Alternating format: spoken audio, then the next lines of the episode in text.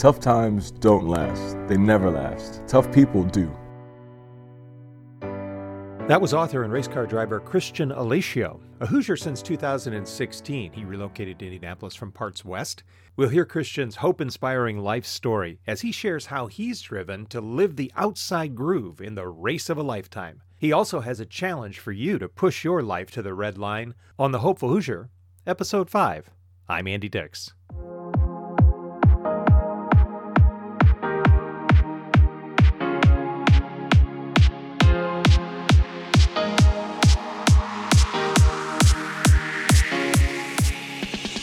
There's two miles of speedway on the west side of Indianapolis that's billed as the racing capital of the world. Drivers from all over the globe dream of one day taking the checkered flag, kissing the bricks, and drinking the milk after a grueling 500 mile race in the crown jewel of the IndyCar Series. I met up with one of those hopeful drivers, Christian Alesio, at the Indianapolis Motor Speedway Museum to hear him share his amazing story of personal sacrifice, tenacity, and perseverance in overcoming enormous adversity as he pursues his dream to win the Indianapolis 500.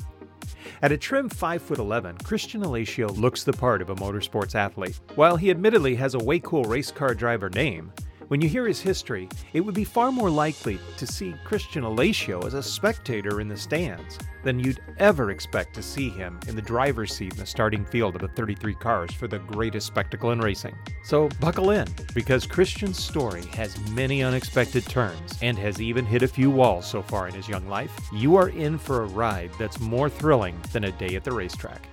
Drivers, start your engines.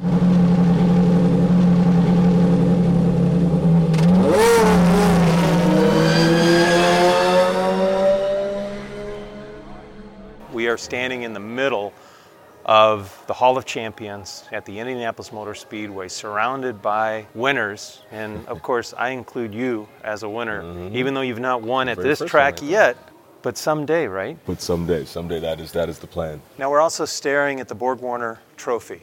And someday, what do you hope to Yeah. see there?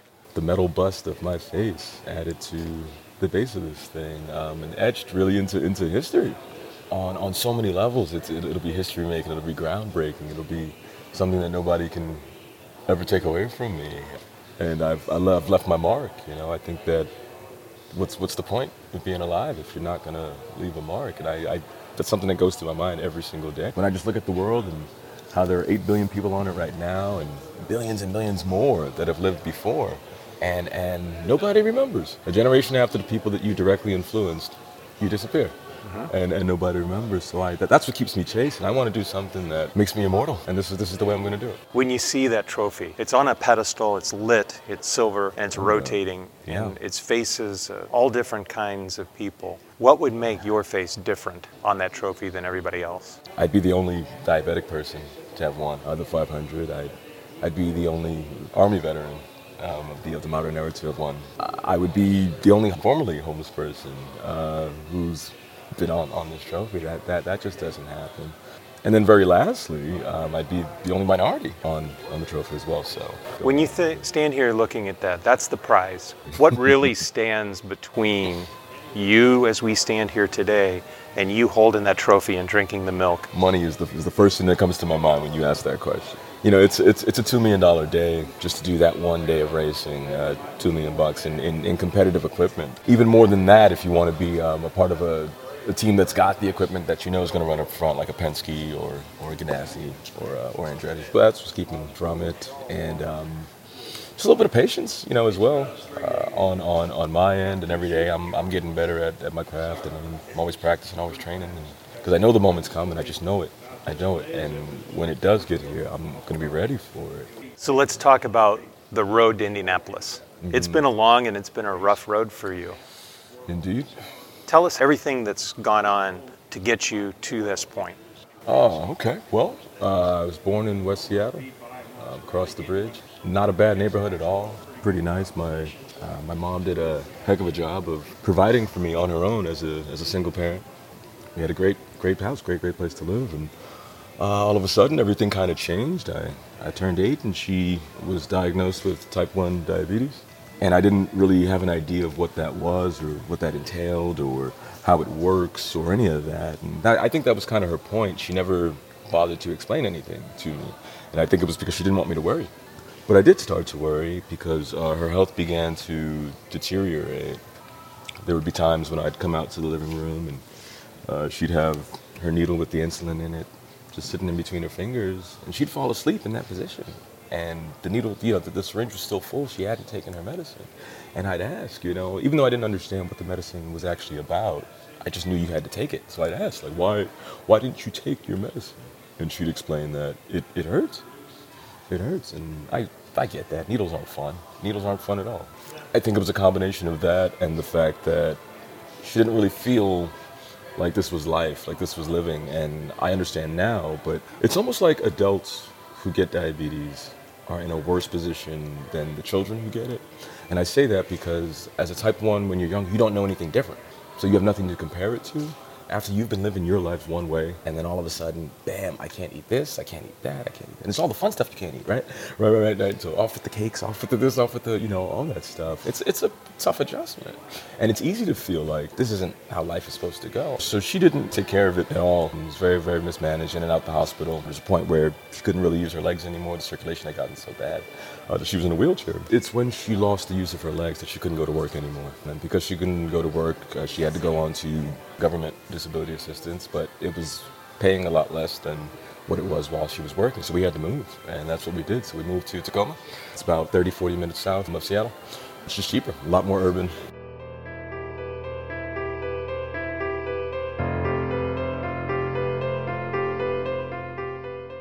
Christian's mother and father never married. His absentee father was consumed with his own dream of playing in the NBA. This left Christian growing up with his single mother but at 13 years old, Christian's life was about to hit the wall for the first time.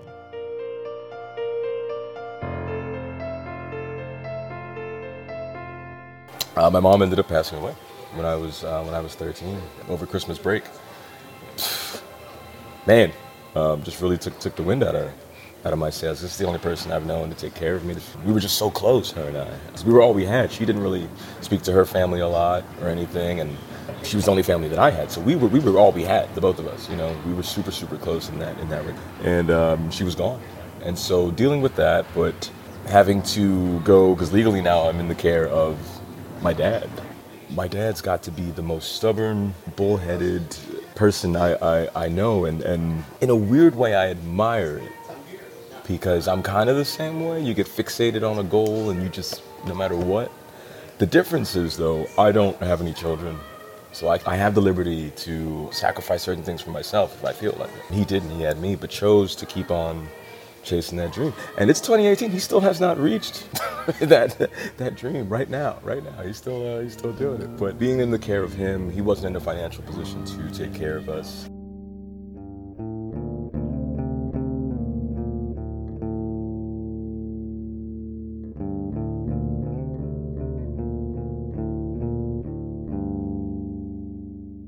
Christian's father's dream of playing professional basketball changed to chasing after a career as a technical director in theater. His self absorbed willingness to make extreme personal sacrifices to pursue his career aspirations came at a high cost to his teenage son Christian, who involuntarily was forced to trade in a comfortable, safe home environment with his loving mother to a volatile and unstable homeless environment with his estranged father. Christian's home became a 5 by 7 foot storage unit the sound that welcomed him to his only home was the sound of an overhead door echoing off the cold concrete floor. Instead of getting just a regular job and putting food on the table and living, uh, he put us into a storage unit, 1995 a month, and that's the cheapest thing you can get to rent. And I remember just coming in, and there's the big sign, you know, the big red sign, no human occupancy. You know, human occupancy strictly prohibited. And I remember looking at him like, well, I'm, I'm a human. So are, we supposed to be here? He's like, no, no, no, no, no, we're not, you know, but we'll, we'll try to make this work. And I'm okay. And it was tough, man. That was, that was tough. That was really, really tough. And trying to keep everything clandestine, trying to keep it all a secret, because uh, it's, it's, it's, it's embarrassing. It was embarrassing for me at the time. The, I, I ended up joining the other football team um, at, at, at, my new school just because uh, I needed a place to do laundry I needed a place to, you know, take a shower. I needed a place to do all the things that you can't do from a storage unit, uh, which took a little bit of the pressure off um, of just trying to live normally. It was still abnormal because uh, the storage unit closes at 8 p.m. Right. Um, and what happens when all the employees go home? The lights go out. They turn the heat off. Why would you turn the heat off? It's because it's meant for storage stuff. Boxes don't need, you know, heat. Boxes don't need any of that. So it made for miserable winters because you'd be freezing, man. I'd, I'd, I'd be in there just absolutely freezing. And the floor is made out of cement, so that really holds that, that cold in it, you know, and, and that's what I'm sleeping on. And it's just like, ah, you know, and all the lights are out. You can't do anything after 8 p.m. but sit perfectly still until the morning for fear of setting off one of the, the motion detectors. You set off the motion detectors and the police are here. What are you doing? It looks like you broke it. And now, you, you know, you got a way bigger problem than, than, than, uh, than what you wanted. Not to mention when this is the only place you have to live, the police show up, you're out now, you know? You were out of a place to live. Plus, you have to explain everything to them while you're here. We didn't break in, I promise, all right? Um, and, and, and all this stuff, so. How is your dad explaining that this is a normal way to live? he wasn't. He would go out and try to find theater gigs um, as to where he could work on his craft being a, a, a, technical director. The problem is, it's Tacoma, Washington. This isn't Broadway. This isn't the hub for, for theater, you know?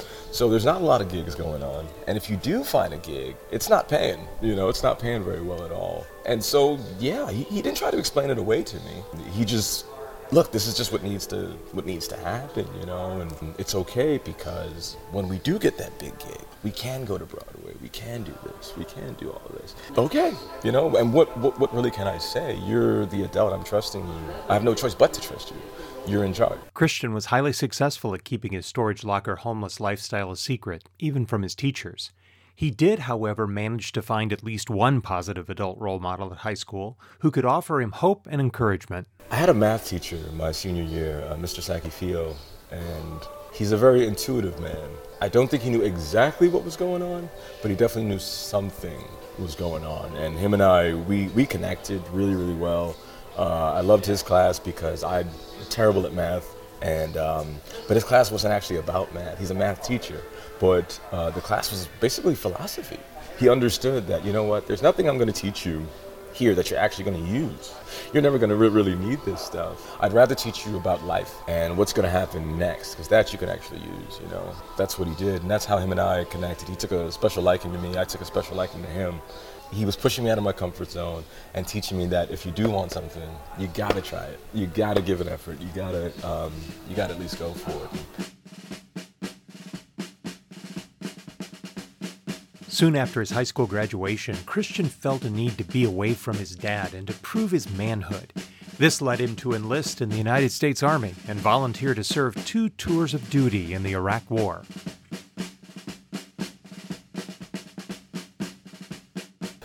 I joined the, the Army uh, immediately, right after, because this is the only way I knew at the time to take back uh, control of my life.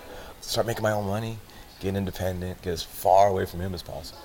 We were we were playing cards in the motor pool, and uh, the TV was on, and uh, CNN, and they were showing like the the death toll was going up in Iraq, and I'm just looking at it. Something in me said, "Challenge yourself."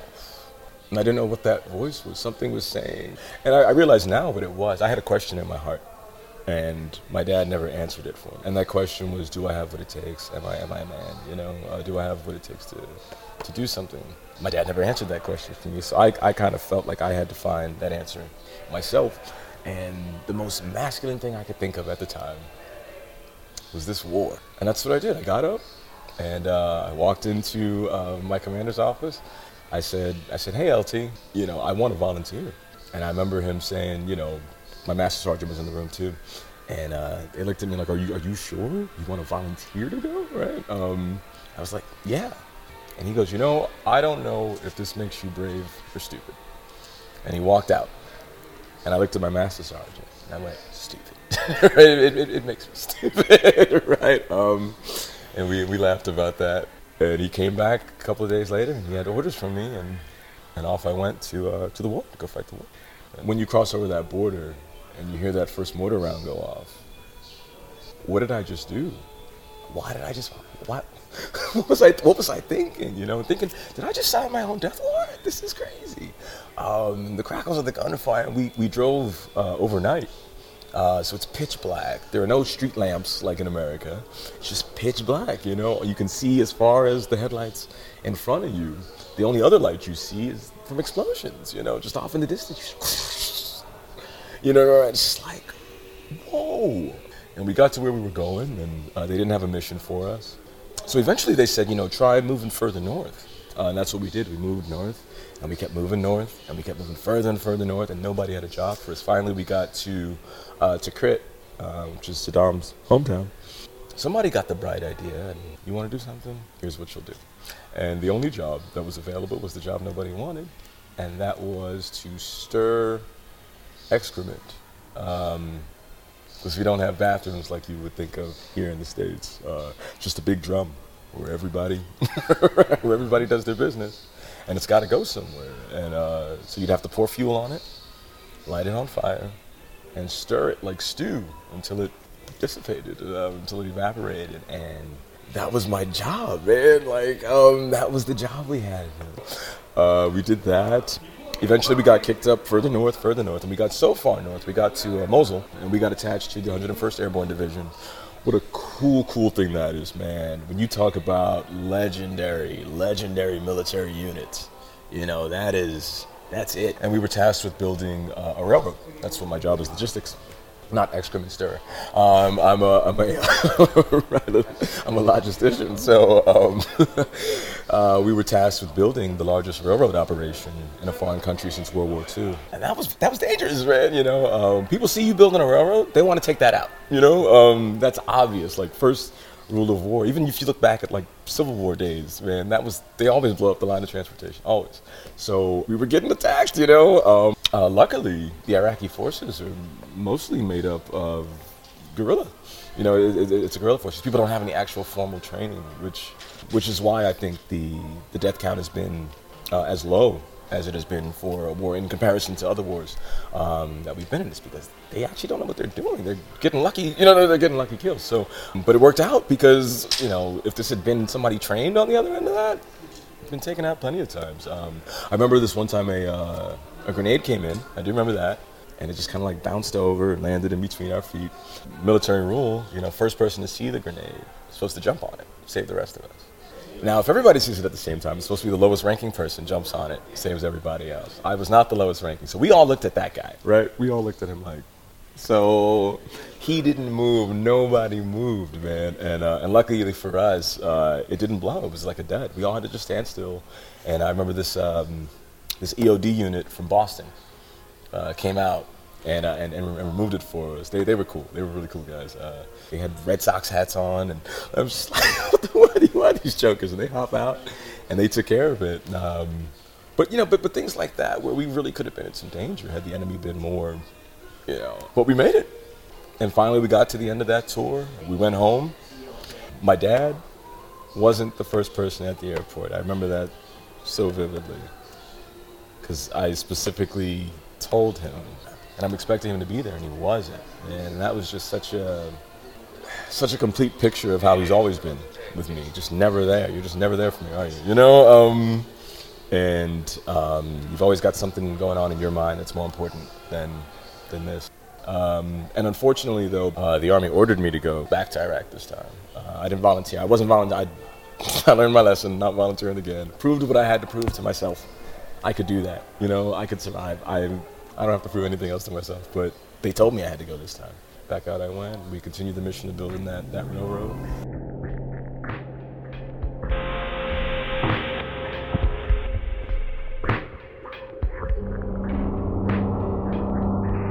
As if the dangers of working in a war zone were not enough, life threw Christian back into the wall, this time with a career ending medical diagnosis the same one that cost his mom her life when he was 13 years old. And unfortunately, towards the end of that tour, we were in a suicide prevention class. Basically, where they tell you when you get home, don't kill yourself, don't kick your dog, don't beat your wife because you're mad about what happened out here. And in that class, my vision started going in and out. And I, I didn't understand why things would just go black and then they would come to again and then black and then come to, and just various states of blurry. And I, I can't figure out what's what's going on with me. I got up, I, well, I stood up, I tried to stand up anyway, and I just kind of fell over. And that's when uh, they decided to take me into the, to the hospital. And I get there, and he's like, uh, describe your symptoms. And I, as I just start describing, he starts describing things back to me that I didn't tell him about, but he knew exactly what was going on. And he goes, you, you, You've got diabetes. And I cried. I cried so hard. Um, I had watched how quickly it took my mom, and it took her five years to die. It's not long, man. That's that's that's not long at all. So I'm thinking, you know, is that what I'm is that what I'm facing? And this is before I had an understanding of it, you know. And and and I'm like, is that is that all, like lit- everything just changed in that one instant? Wow, like this is this is crazy. I'm I'm, I'm dead. I'm dead. And this, and this, this wow. Um, so what they did was they took me uh, to Germany, uh, to the big hospital, because we were in a field hospital. It didn't have everything that a real one did. So they took me over to Germany to get stabilized at the big hospital in Kaiserslautern. Um, spent a couple weeks there getting stabilized. They were trying out all different kind of new medications, and it was the most annoying thing in the world because the amount of needles that are going into you, and it's like around the clock. You can't sleep. They don't allow you to sleep. It's like all night long. Somebody's coming in 1 a.m. Okay, we got to poke you again. You just start getting your eyes closed. You know, 2 a.m. Okay, we got to poke you again. It's like, can I can I sleep, people?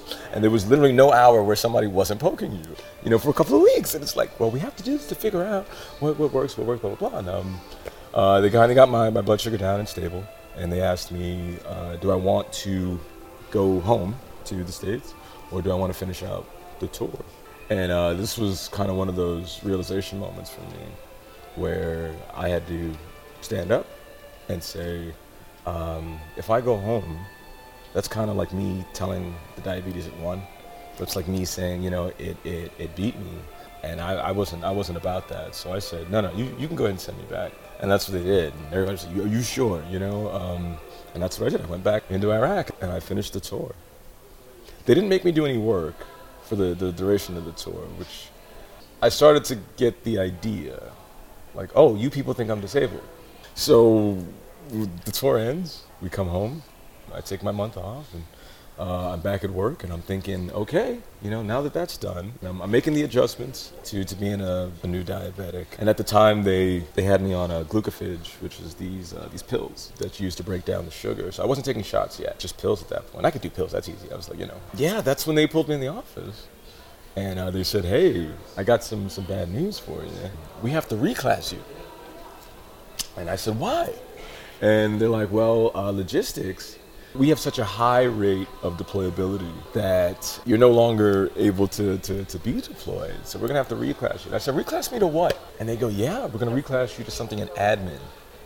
And that's where I got angry, genuinely, genuinely angry. Because you're reducing me. We built the largest railroad in a foreign country since World War II. You're taking me from that and telling me that you're going to stick me behind a desk. And I'm going to be finding papers and, and, and get coffee. That's what you're, that, that's, this is what you're telling me I'm good for right now. And they're like, yeah.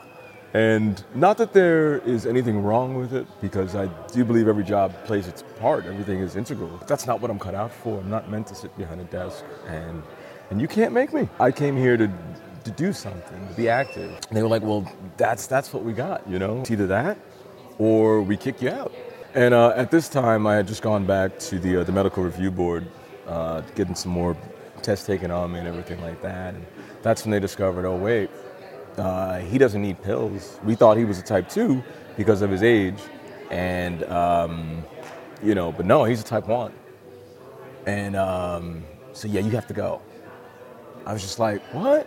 They're like, yeah, we, we're kicking you out. So I'm no good to them at all, you know. Well, you're 70% disabled, you know. Um, what, what, what can we do with you? You're 70% disabled. And the military is so cut and dry about it, too. You know, there's no emotional fluff, no trying to make it sound, no sugarcoating, no telling me in a nice way. It's no, you're 70% disabled. What are we going to do with somebody who's 70% disabled, right? Get out. So I was out. And very much in this crazy crossroads now. I just found out I have the disease that killed my mom.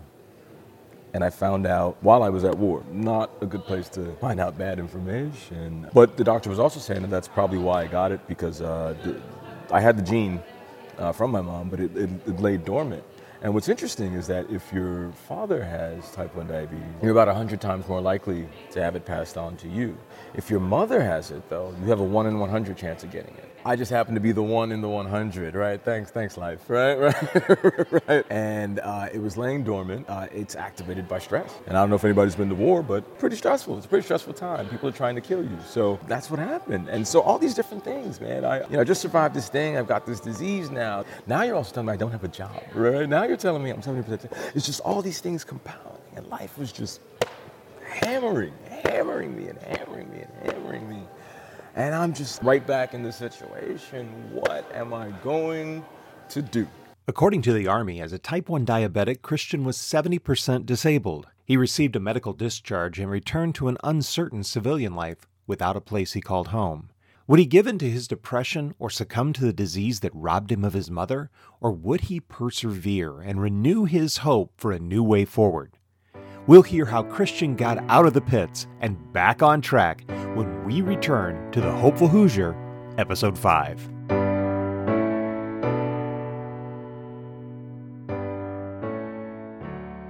The Hopeful Hoosier podcast is made possible by AD Growth Advisors, an Indianapolis based executive coaching firm helping new leaders and entrepreneurs accelerate their professional development and growth. Learn more at adgrowthadvisors.com.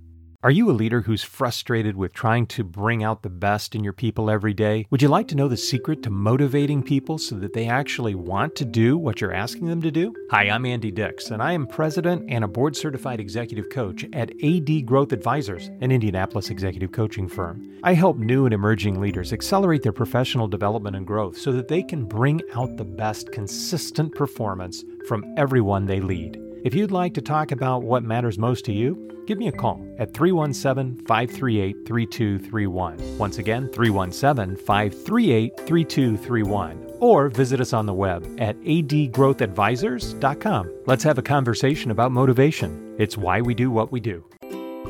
My name is Josh Bach, and I'm the chairman and CEO of Coffee, Community Outreach for Financial Education. And we are a 501c3 nonprofit that is incredibly passionate about delivering understanding and awareness of finances. And we do that through a number of different financial education classes, resources. But we get engaged with the community and we meet them where they're at so that we can help people really fully understand the importance of finances and how it can better their life. You go to coffeeusa.org. That's C O F F f1eusa.org. Walk the Talk Speaker Series presents stories told by passionate speakers on topics that are timely yet timeless. For more information, visit walkthetalkseries.com.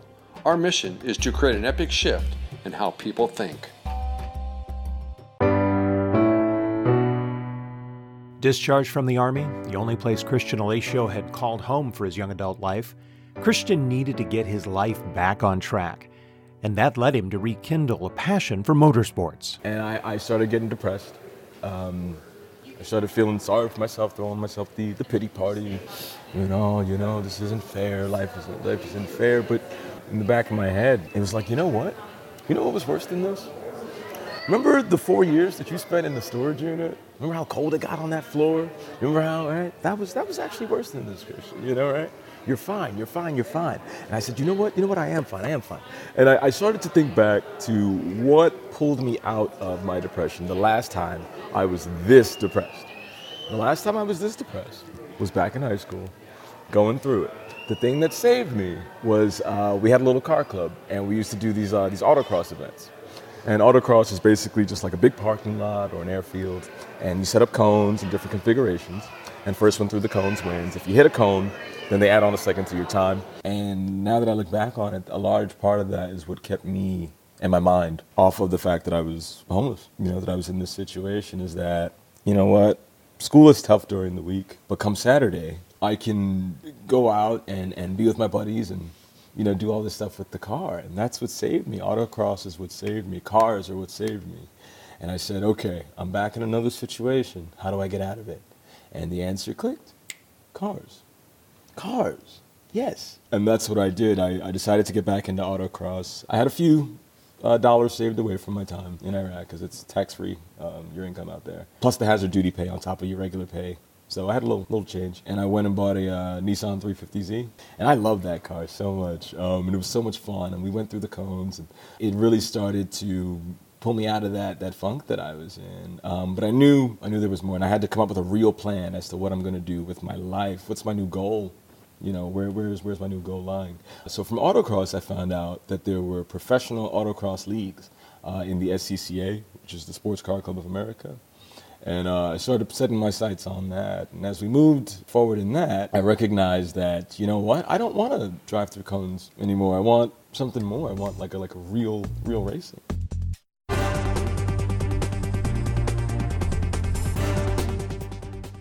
Most of us are willing to settle for the average normal 8 to 5 life with maybe a couple of bucket list dreams.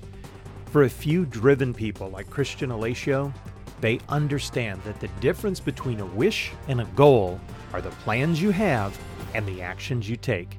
They find hope, which is an expectation that something desired will actually happen, in believing where there's a will, there's a way. There may be many sacrifices and hardships to endure and overcome, but for them, the prize is worth the price to play. I just started sending people emails. Teach me about this. The first thing I learned was that I needed a racing license. And the second thing I learned was that that was an expensive thing to do because they started to explain to me that you had to attend this school, that school, this school, that school, this one, this one's 10,000, that one's 5,000, and this one's another 5. And I'm just like, wow, okay, so basically I'm looking at $20,000 that I don't have because it all just went into this car. So I'm like, okay, uh, how am I going to do this? How am I going to do this? So I kept emailing, kept emailing, kept emailing, kept emailing. And then finally I got an email from a gentleman out in California. He's like, this is interesting. How serious are you? I said, I am more serious than you can imagine. He goes, well, prove it. And he says, where are you now? I said, I'm at Fort Huachuca. He goes, I'm in California. I looked it up on the map. You're about 18 hours from me. You got 24 to get here. Go, what? Okay, all right. So I jump in the car and I drive. I drive to California and, and I meet with this guy. Like, he goes, well, here's the deal I got for you. I have a four mile long racetrack and I have nobody to cut the grass. I've got nobody to hang all the signs up around here. I have nobody to paint. Uh, track's got to be painted. You got to put the yellow lines here. You got to do, you know. I have nobody to do any of that. On race days, I need somebody to sell tickets, souvenirs, peanuts, popcorn, the whole nine, all of that. I have nobody to pull security at night. And I'm just like, oh, wow, okay. He goes, so I tell you what, if you do all of that for me, right, you're going to be a, a, an, an all in one guy. If you do all of this for me, on the days when I have time, I will take you out back. He had a um, an 87 280Z. He's like, you know, we'll take that out and I'll teach you how to do this. And now the track had its own racing school. He goes, we'll accrue enough hours that I can sign off on your racing license. And I was just like, really? You do that? He's like, yeah, I would tell you that as long as you're doing all this for me. I said, great. You know, when when when do I start? He goes, oh wait wait wait, I didn't get to the important part yet. Here's the here's the part that may, may make this or break this for you. I said, What's that? He goes, I don't have any money to pay you. And he's like, And I need at least a year long commitment from you. So in my head, I'm thinking a year, no income. But at the same time, this is the only shot I've got. How uncomfortable am I willing to get to seize the opportunity? And I said, Okay, can, can, can I think about that? Can I think? He's like, Yeah, you got till Monday to think about it. And I drove back and I'm thinking in my head, how do I go a year with no income? How do I make this work? And I said, it doesn't matter how you make it work. You just jump, build your wings, right? Right as you're, as you're on the way down. So I was like, nope, I'm doing it. Don't know how I'm doing it, but I'm doing it. So uh, that's what I did. I got home, packed all my bags, and right back down to California I went. I ended up selling the 350Z for a lot less than it was worth because I needed money to live off of. I needed money so I could feed myself. That's what happened. Um, I went out and I got a 95 Thunderbird because it had a big back seat, very spacious back seat, and that was my idea. Was I'm just gonna sleep in the backseat of my Thunderbird. Guess I'm homeless again. But this is where the other times I was homeless prepared me for this, you know? Um, what is one year in the backseat of your car compared to the multiple years on the concrete floor? Like, that's a breeze. I can get through this easy, I thought. So that's what I did. I did it and was able to achieve my first racing license. And thank God, too, it came when it did because I was really getting tight on cash.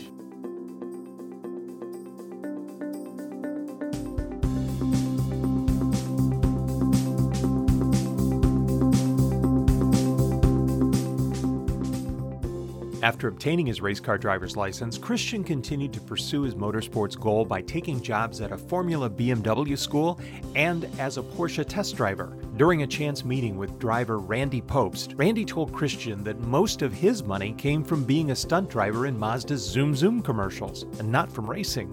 Randy advised Christian that if he wanted to make a living as a race car driver, he should consider driving in NASCAR. I said, okay.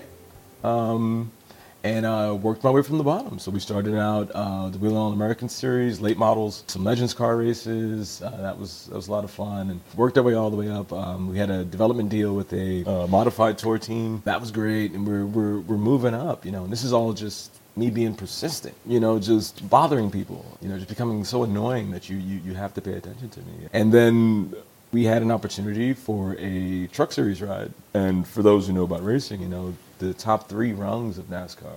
You got the what's now the Monster Energy Cup at the very top. Uh, then you've got the Xfinity Series right underneath that, similar to Indy Lights, if you're an IndyCar fan. And then you've got the Camping World Truck Series right under that. You know, but these are the, the national runs. These are the ones that are on TV. Those three series, you you've made it.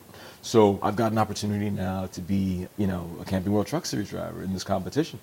And um, this competition was half uh, marketability and half driver ability. So the two of those would combine and make you the winner.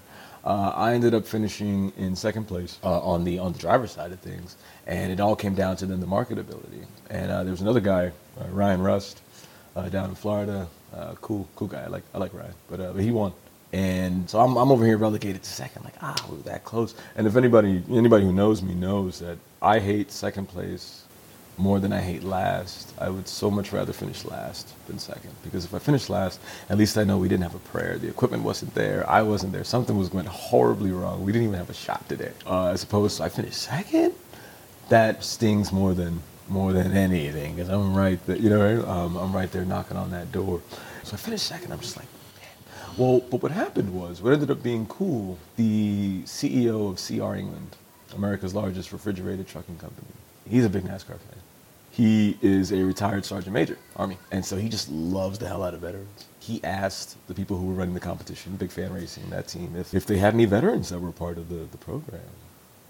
And I'm the only one. I'm always the only one, really. Usually, yeah, I'm always the only, the only guy who's, um, who's done that in, in his life. So he's like, I want to support that guy. And they tried to explain him, yeah, yeah, but he finished second, right? He's like, no, no, I want that guy. He's the veteran. That's, that's the one I want as, as my driver. And so they started throwing money around uh, the, the terms, and he said we could part with about $950,000. Now, I had never seen that amount of money before. I had no idea, like, you know, um, but it, as far as racing budget, that's nothing. You know what I mean? That's, that's, that's, that's pennies. But that's what he was offering. And so we were like, okay. So uh, the plan was to take that $950,000. We would get two race trucks. These were probably going to be back of the pack race trucks. And we, we understood that coming into it.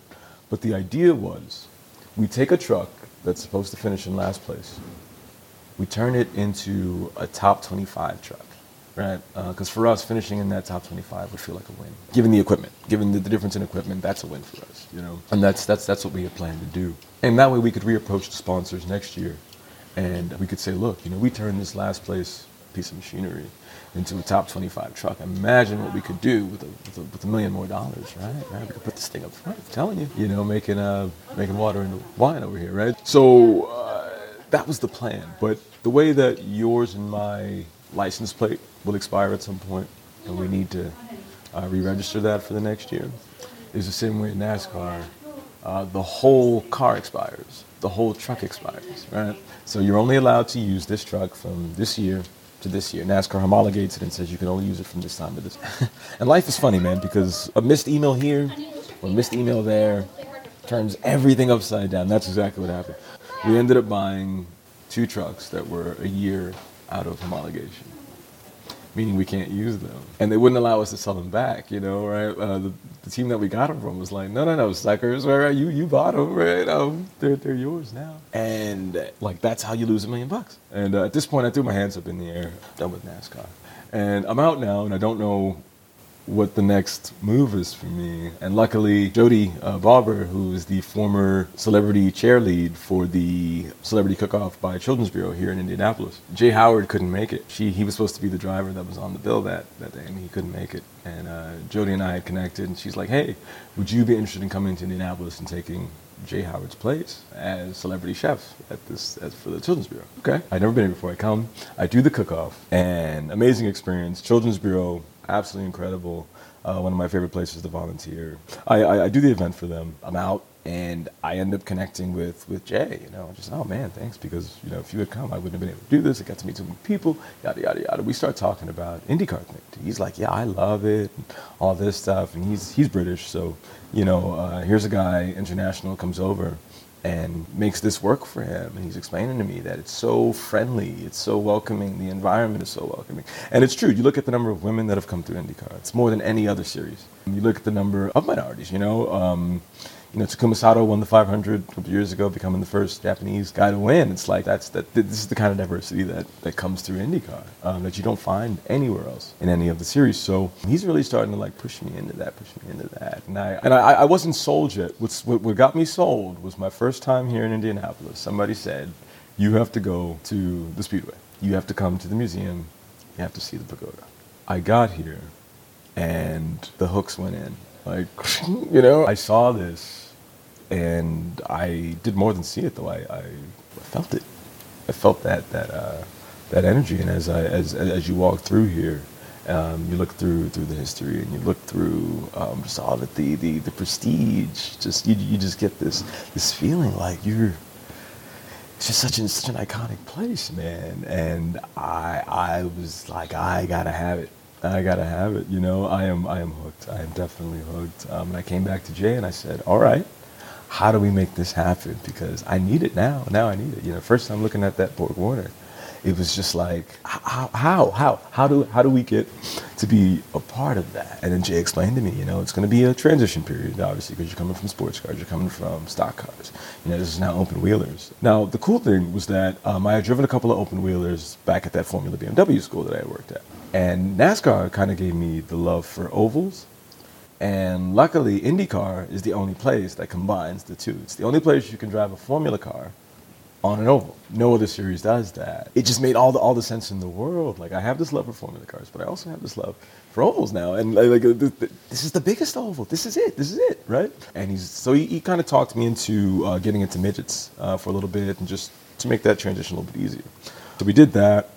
Had a couple of couple of pretty nasty wrecks in the midget. Those things flipped really easily, broke a couple of bones, but that's okay. It's all it's all part of the part of the job. We survived that, and and now we've moved on to the Road to Indy, which is the series and the, the ladder that we're that we're on now, to making that that happen. And um, I am just as dedicated, just as just as determined, just as ready, ready, ready, ready, ready to give it all, to give it my all, yet to get that, man. This is um, this is such a big thing. Uh, when, when I got the book deal, uh, first off, I was looking for people to be a part of it and just see how they wanted to be a part of it. And I got to meet Willy T. Ribbs, and who wrote the forward to my book. Willie T, you know, the first African American to drive the Indy 500, uh, first African American to drive a Formula One car as well. Just listening to him, his story, and you know, him really putting it into me. How this this is big, man. Like like you know, right? Um, this this this is big, right? This is so much bigger than you. I read his foreword to me from my own book at least once a week because um, it's his way of talking to me. It's his way of keeping me, you know, hungry for it and keeping me motivated for it. This is not the easiest thing in the world to do. This is not the easiest thing, especially when you come from my position. You can't name a single race car driver who was who was homeless, you know, and. Uh, I found that with every challenge I faced, there was always a sacrifice that would overcome whatever the challenge was. It's all a matter of how willing I was to be uncomfortable. When we continue our conversation with Christian Alesio from the Indianapolis Motor Speedway Museum, he'll share more about his autobiography, My Life and Story, The Outside Groove, and the lessons Christian has learned from living the outside groove that can challenge you to run your life's race to the fullest. The Hopeful Hoosier, Episode 5, will continue in a moment. The Hopeful Hoosier podcast is made possible by AD Growth Advisors, an Indianapolis based executive coaching firm, helping new leaders and entrepreneurs accelerate their professional development and growth. Learn more at adgrowthadvisors.com. The Amplify Hope program is a 90 day training program for nonprofit professionals and social driven entrepreneurs. During this 90 day program, You'll learn about sustainability, marketing your nonprofit, working with volunteers, fundraising, compliance, board development, all the important aspects of having a successful nonprofit organization. the mission of the Amplify Hope program is truly to optimize your nonprofit. So that way you can help serve more people and make a bigger difference. This program is 90 days and you will have massive positive social impact on your communities. To learn more about this program, go to amplifyindy.com.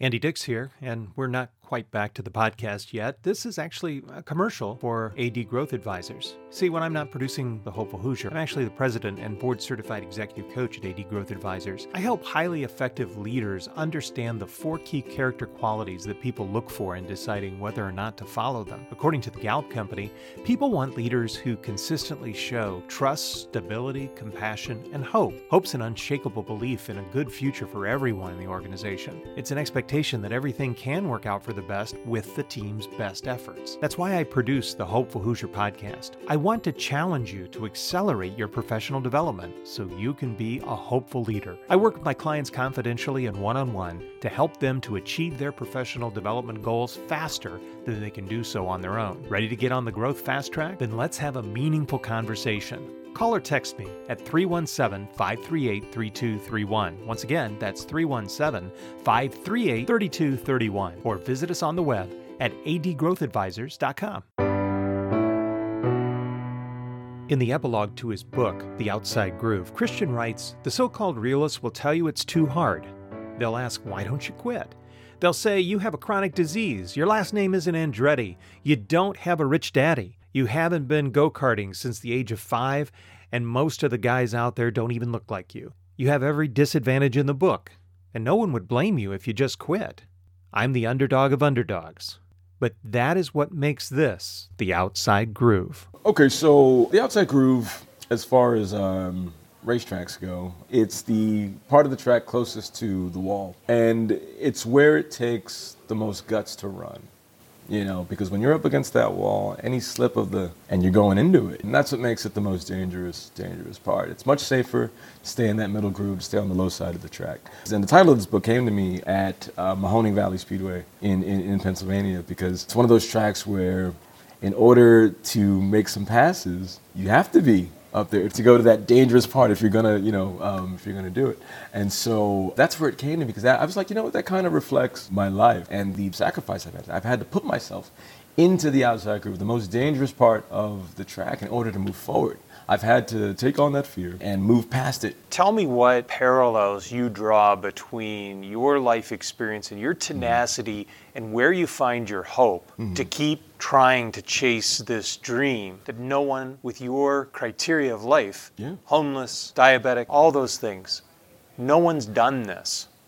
What keeps you going? Where's the hope? Uh, the hope for me comes from a lot of different places, to be honest. Part of it comes from my own competitiveness and something inside of me that wants to be immortal. Something in, inside of me wants to be remembered for something on this earth. I want my time to be marked here. You know, I don't feel like I, I was just put here by accident, and I, I want to fulfill whatever that is, and I want to take it to uh, the highest bit that I can take that. So part of that is, is, is just something on, on, on my end that nags at me, you know, make a mark, make a mark, make a mark, leave your mark, Christian, leave your mark, right, right, make them remember, they, they need to know you were on this earth, you were here, you were here. But then there's another side of that, which uh, is spread throughout the people, and that's that. That's really what I, I, I feel like I, I represent is the people, and I represent possibility. I represent a, uh, a hope. You know, I volunteer at Children's Bureau a lot because I am that kid, and I see it in them, and they're going through just the worst of situations. Their parents have put them in a situation, you know, for whatever reason. I'm not blaming um, anybody, but just looking at the kid, he is in this situation and had no control over it. You know, the people who were in charge of him put him in this situation to the point where he's not at home anymore. He cannot be at home. You know, he's in he's in a shelter. Until they can find a better place for him. And I go there because I see me and I, I, I need that kid to know what I didn't know when I was in that situation. I need that kid to see an example. I need that kid to know it gets better if you keep pushing, you keep digging, you keep digging, you know, um, and, and, and, and you stay positive and it gets better on the other side of this, you know, and you can have your life back. You will, you will take it back. I need them to see that. I'm at the Children's Hospital a bunch as well, and that's because I see myself in that. You know, here's someone who's sick, and I'm sick. And I need you to know that if you're not smiling, you're not doing sick right. And that, that is something that I, I recognize. I'm, I'm not my mom. Here's somebody with just uh, a poor attitude about the situation and given up and depressed and angry and, and, and hopeless. But that's not me. That's not me. And, and I've, I've learned to smile through this. And I, I don't let it take my smile away. And I encourage the kids at the hospital to do the same. If you're not smiling, and you're sick, you're not doing it right. And I need them to know there are no limits. They're going to tell you that there's limits. Oh, you can't do this or, or, or, you can't do that because you're quote unquote disabled. You know, um, this doesn't work or that doesn't work. Well, guess what? You, you can make it work. And that's the beauty about being a human being. You have the ability through your heart, through the amount of heart that you have, through the amount of guts that you have, the amount of, of intestinal fortitude that you have, you can make this thing happen. I think about uh, Billy Monger, kid who lost his legs last year in an auto racing accident. 16 years old, lost his legs. Billy is back in the car racing this year, prosthetic legs. How cool. His heart allowed him to overcome that and to do this. And that's, that's what I want to represent to these kids. They're going to tell you you can't do this because you did that. They're going to tell you you can't do this because you got that. They're going to tell you you can't do this. And it's, it's all lies, man. Um, they're looking at it from their perspective. But if you have a different perspective, if you have a different perception of the situation, if you begin to play the cards you were dealt, like it was the hand you were given, you will find a way. If you play it like this is something that happened to me, but I'm going to happen to it, you will find the way out of it. And that's what I'm here for. I'm here for that, that kid in that hospital bed who thinks I'm sick, I can't do it. Yeah, you can. I'm here for that kid who's in that shelter. I can't I can't do this. You have a saying. Tough times don't last, but tough people do. And it's it's it's so it's so true. I am evidence of this and I'm proving it every day and that's what I want these people to see in me. And if I can reach the pinnacle, if I can reach the summit of the mountain, if I can reach the Indianapolis 500, the most prestigious race in the entire world, the biggest oval on the planet, this is it. If I can do that, and it's such a small amount of human beings who make it to that level to be able to do that, right? 33 get to do it uh, uh, every year, but there are 8 billion people on the planet. 33 get to do this out of 8 billion. There is no way anybody can tell me they can't do anything they, they want to do.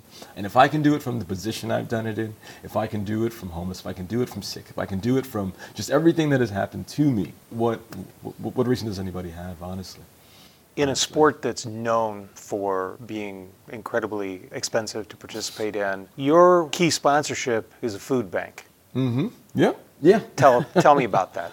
Uh, yes, uh, Gleaners Food Bank, uh, and I have a wonderful relationship with the people here in, in Indiana. And the reason why it works is because we're inspiring the people that we feed. I unfortunately did not partake in the use of food banks when I was struggling, and we probably should have. I didn't know it was available to me. You know, I was a kid. I didn't. I didn't know that that was a thing. And that's such. A, it's such a valuable resource for those in poverty. Such a valuable resource for those who are living homeless. You know, it's it's such a great relationship because we're in the greatest city in racing. You know, the building that we're inside of has a sign right on the front of it. It says the racing capital of the world. So to recognize where we are and to tie that mission to helping the people of Indiana overcome their food insecurity is tremendous, tremendous to me, tremendous to me, because I know what that's like. I get it. You only had one meal today. I get that. You had two. I get that.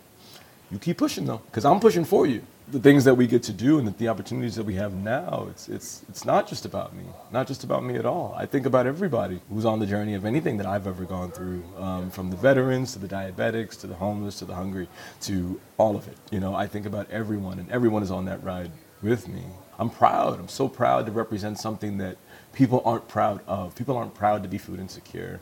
Nobody goes around with the flag waving it. I'm food insecure. I'm hungry. I'm homeless. Nobody, nobody says these things, and I know that because I was there. I was very much that kid trying to hang on to my pride. I can't tell anybody the, of, of, about my situation, you know, because it's nothing to be proud of. Well, guess what? let's turn that around. I'm turning this thing around. I'm saying I'm proud to represent you guys. I'm, I'm so proud because I'm a product of that. I am you. And I'm very proud to continue to do this despite what everybody thinks of you if you're in a bad situation, food insecure, homeless, despite what anybody says about you because you're food insecure, homeless, besides, you know, whatever people want to tell you you're disabled and you, you, you can't do anything. 70% is what the government tells me. Uh, the U.S. Army considers me 70% disabled. That is the majority of my body, is what they're telling me. And you're wrong. You're so wrong because you didn't account for my heart. That's what you. That, that's the part you missed out. 70% disabled. My heart says I'm 100% abled. 110% able, and that overcomes the 70% that you think I am. Christian, what life lessons in this race of a lifetime that you've had so far, and still have hopefully many, many laps to go, what have you learned that you could teach someone who's listening to our podcast today? Remember where you were in your hardest time in your life. And the reason I say that is because you're still here now. That time didn't kill you. And in relation to whatever you're going through now, versus whatever you consider the hardest time in your life to be and you made it, you can get through this too. You can get through this. This is no worse than than you were in that situation. This is no worse than that. That, that, that. That's been my whole life. I put everything into relation.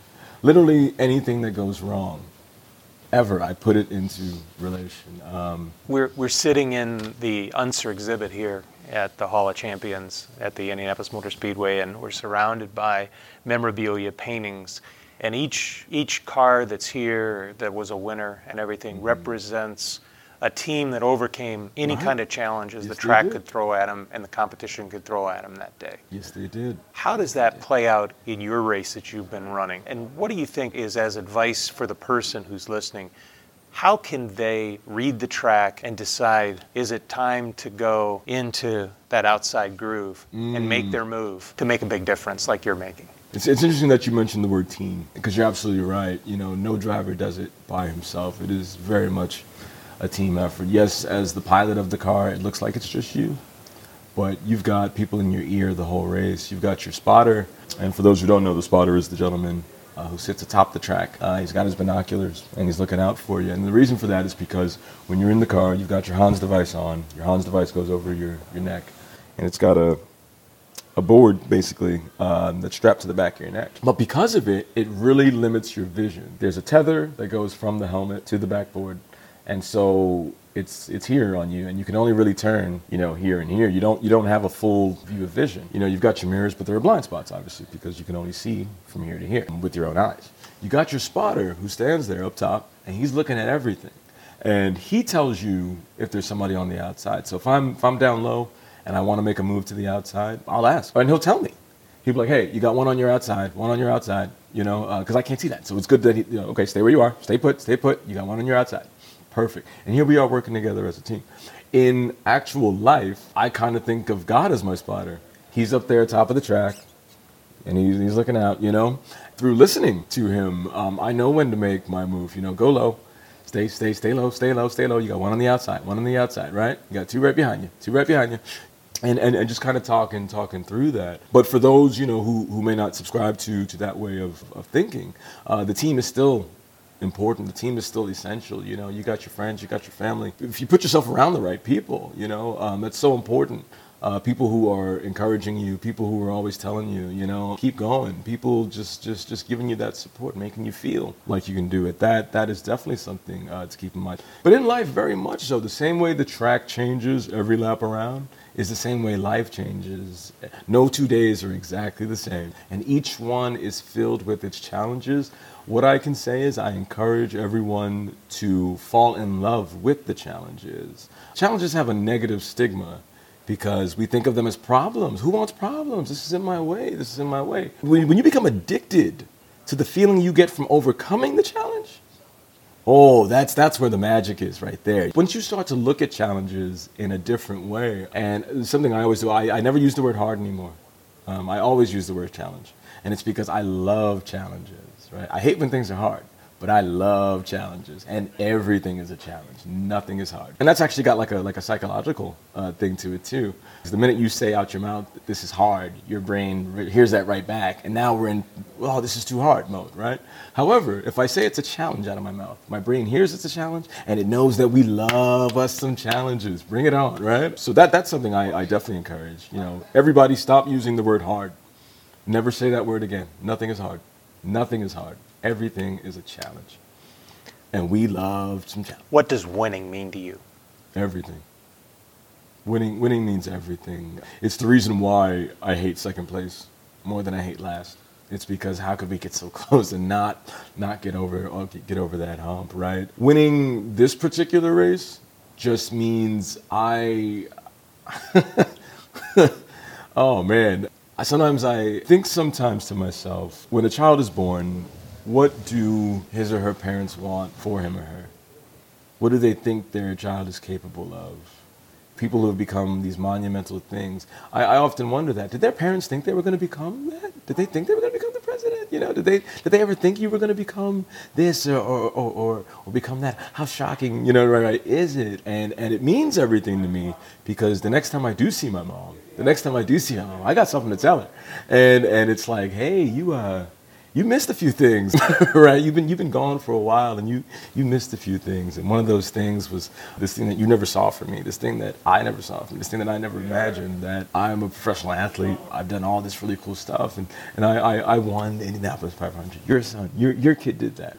So that's what it means to me. It's it's the opportunity for me to make my mark. It's the opportunity for me to live on through this, throughout the, the halls of history, to be right here in this room, you know, to have somebody walk through and be looking at my helmet in that glass case, my fire suit in this in this glass case, and I'm gone. You know, I'm I'm I'm long gone.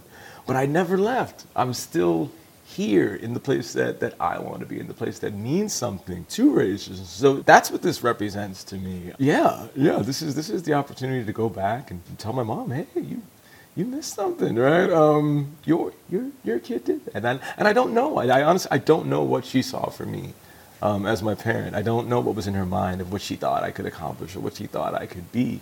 But whatever it was, I want to honor the 13 years that she gave me because I had such a solid foundation in that first 13 years that I was able to get through everything else. And she tried her, her damnedest to give me that solid foundation. So from the private schools to the, you know, to, to, to the, the, the best neighborhoods, yeah, you know, to, to, to all, all, all this stuff, you, you really put just such a good solid base that when I was out of that base, I was still able to function. I was still able. I, I didn't lose myself in what everybody else was doing. You know, the gangs, the drugs, the this, the that, the. the I didn't lose myself in any of that because I had such a strong foundation. You taught me so well you taught me so well that first 13 years of what this is and, and, and how to proceed and how to move forward. And I, I want to I wanna honor that. And that's what, that's what winning, winning that means. It's because that little 13 years, all those little lessons that you gave me, this is the outcome of it. Add all of them up, it equals an Indianapolis 500. That's, that's what you did for me, Mom. All of that equals an Indianapolis 500. And you didn't even know it. You didn't know that everything you were teaching me equals the pinnacle of motorsports, but it does. And it's, it's, it's very much to its honor. Make the call mm-hmm. of Kristian Aleixo winning the 500 as you come around turn four. What's it sound like? Okay, well, Aleixo comes out of turn four. He's headed down, right down, down the back stretch. He's held off the field. Uh, you know, right? Fuel, fuel is is is is, is crucial at this point. You know, um, he didn't think he was going to get there, but it looks like they're going to make it. And Aleixo takes the checkered flag at the Indy 500. Aleixo makes history. Go ahead and get your milk, sir. Go on down to victory lane and get your milk, right? Um, right. And there I am kissing the bricks, and I've got I've got my family with me. You know. Um, and who knows, maybe Ramona and I are married at that time. You know, I got my wife with me, and, and we're, we're, we're kissing the bricks, and, and it's just, yes, you know, right? Yes, yes. Last question I've got for you. What challenge, if someone stuck with us all this time through mm. this story, what challenge do you issue for them to pick up wherever they are, their challenge, mm. so that they can make a difference and create a hopeful future here in the state of Indiana like you're doing? I challenge you to understand that there is no door ever made that does not have a keyhole. And once you understand that everything, literally everything, has a keyhole, you just have to find the key. That's what I, I, I- challenge you to look at everything in your life, everything that seems impossible. I can't do that. I can't do this. I don't have the finances. Really? Because I don't. I didn't have the finance, but I got here. I don't have the education for this. Really? I, I had never driven a race car until I got to California, you know. But I did this. So when people tell you, oh, I don't have the education, you know, I don't have all the, all the, all the different reasons you can come up with. And they sound good to you. Excuses sound best to the person making them, right? It sounds legit. Like, no, I legitimately can't do that because I have this in my way, and that's in my way, and that's in my way. I challenge you to remember that every door has a keyhole. There is no door you've ever come across that did not have a keyhole in actual life, and that's the same truth in whatever it is you're trying to accomplish. There is a keyhole and there is a key. It may not be where you want the key to be. That's the thing. The key may not be five feet in front of you. It may not be, oh, just let me lift up the rug and there and it's there. It may be, I have to go on a search. I got to dig six feet, and there's the key uh, under the six feet. But it's there. That's the point I'm making is that the key may not be in the most convenient of places, but it's there and it will open the door if you are willing to go find the key, if you're willing to go get it, if you're willing to be just a little bit uncomfortable, if you're willing to make just that little bit of sacrifice, because that's that's the equalizer. Sacrifice is the equalizer. It makes you an Andretti. Marco and I are on the same level. He's got more connections, more money. His grandfather's Mario. It's like he's got all of that. But you know what the equalizer is? The amount of sacrifice that I put in. And that puts us on the same, we're on the same plane now, you know, right? right? We're, we're, we're in the same building. We're in the same, we're in the same arena. We're doing the same exact thing. It's because sacrifice is the ultimate equalizer. So for everybody who has an opportunity that you don't have, anybody who has the money that you don't have, the oh well he had a good family background, I didn't have that, and he had this and he had that and she had this and she had that, and you're looking at every other reason to let yourself off the hook from this thing that's nagging at you. The equalizer is that sacrifice, and trust me, that that person that you're looking up to that has all these things that you don't have, you make up for it with that sacrifice. And I guarantee you are equal. And through that sacrifice, you will have the same exact key that he has that opens his door. And we can't look at it as, oh, you know, it was easy for him to have that key and it sucks for me that I have to go through all this. It doesn't matter if it sucks for you. The point is, you got the key. It doesn't matter if it sucks. It doesn't matter if you have to do a little more work. You just get there. You just, and that's it. That's it. People who climb Mount Everest, nobody gets to the top of the mountain and, and, and, and, and discusses what, oh, well, you know, I had this equipment and I had that equipment. No, you get a high five from the other guy who's up there because you're up here too. You know, nobody says, oh, well, how did you get here? How did you get here? The point is, we got here. That's the point. And we high five about it. And we can talk about getting up there. It's not about who had it easier. It's not about who had it harder. It's not about he, he had this circumstance, I had that circumstance. It doesn't matter what he's got. This is your life. Focus on you. Here's what I need to do to get there. It doesn't matter what he's doing. I have to get here, and here's what I need to do. Here's what I have to sacrifice to find that same key. And all the looks on their faces when you open that door and they weren't expecting you to be here because they saw you with your little shovel. They saw you picking at it. They saw you looking for the key. They saw and they were as they just went ahead and opened it because it was a key they already had. The looks on their faces is going to be worth it when you open that door and. Oh, well, got it. And that's what I challenge everybody to do. Just un- first understand that there's a keyhole. There's no door without one. Your sacrifice will find the key. And that's the road that That's leads road. to a checkered flag and a winner's circle, That's right. A Borg Warner trophy, Oh, man. and a big drink of milk. Oh, yeah. Oh, yeah, man. Oh, And- yeah. Oh, yeah. 2%. 2% milk. Is what I- And what I live that's what drives you. That's, that's what drives me, yeah.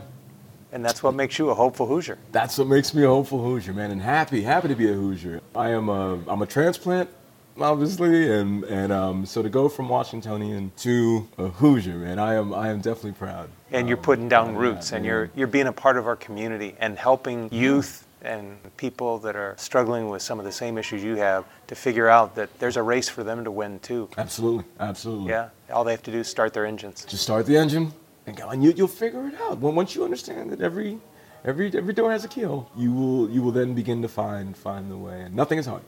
Everything's a challenge, um, and we love challenges. So you're good. When we look at the classic definition of hope, Mm. that psychologists say what creates hope, what it means is basically firmly believing and acting that if there's a will, there's a way, Mhm, and that's absolutely. the way you live every day. Faith, man. I, I am. I've got. I've got faith in whoever's guiding me up there, and I've got faith in in, in myself. Got so, so much faith faith in myself. You know, I've come through all of this, and I'm still here. How could I not have, have faith in my? And it's the same for you too.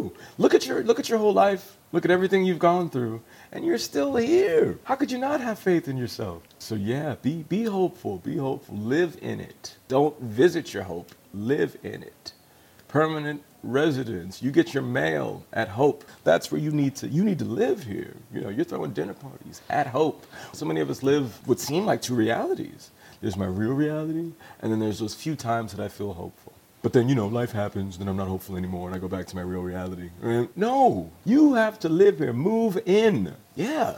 Don't spend don't spend a, a day out of it, man. Just live in it all the time. All the time. Awesome.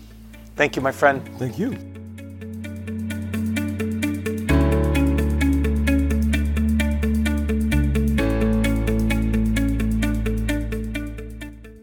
Thanks again to Kristian Aleixo for allowing us to take a few laps with him. You can find his book, My Life Story The Outside Groove, at your favorite bookseller. You can also follow Kristian on Facebook, Instagram, and Twitter. His name's spelled, by the way, K R I S T I A N A L E I X O. If you've enjoyed episode 5 of the Hopeful Hoosier podcast, please follow us wherever you download your podcast, and we certainly appreciate your favorable comments. It helps us share these amazing stories with even more people. You can also follow the Hopeful Hoosier podcast on Facebook. Special thanks to the Indianapolis Motor Speedway Museum for allowing us to record there. Our recording engineer was Sarah Dix. I hope this episode has encouraged you to think seriously about driving on the outside groove. I'm your Hopeful Hoosier host, Andy Dix. Thanks for listening. The Hopeful Hoosier podcast is a production of AD Growth Advisors Incorporated, copyright 2018, all rights reserved.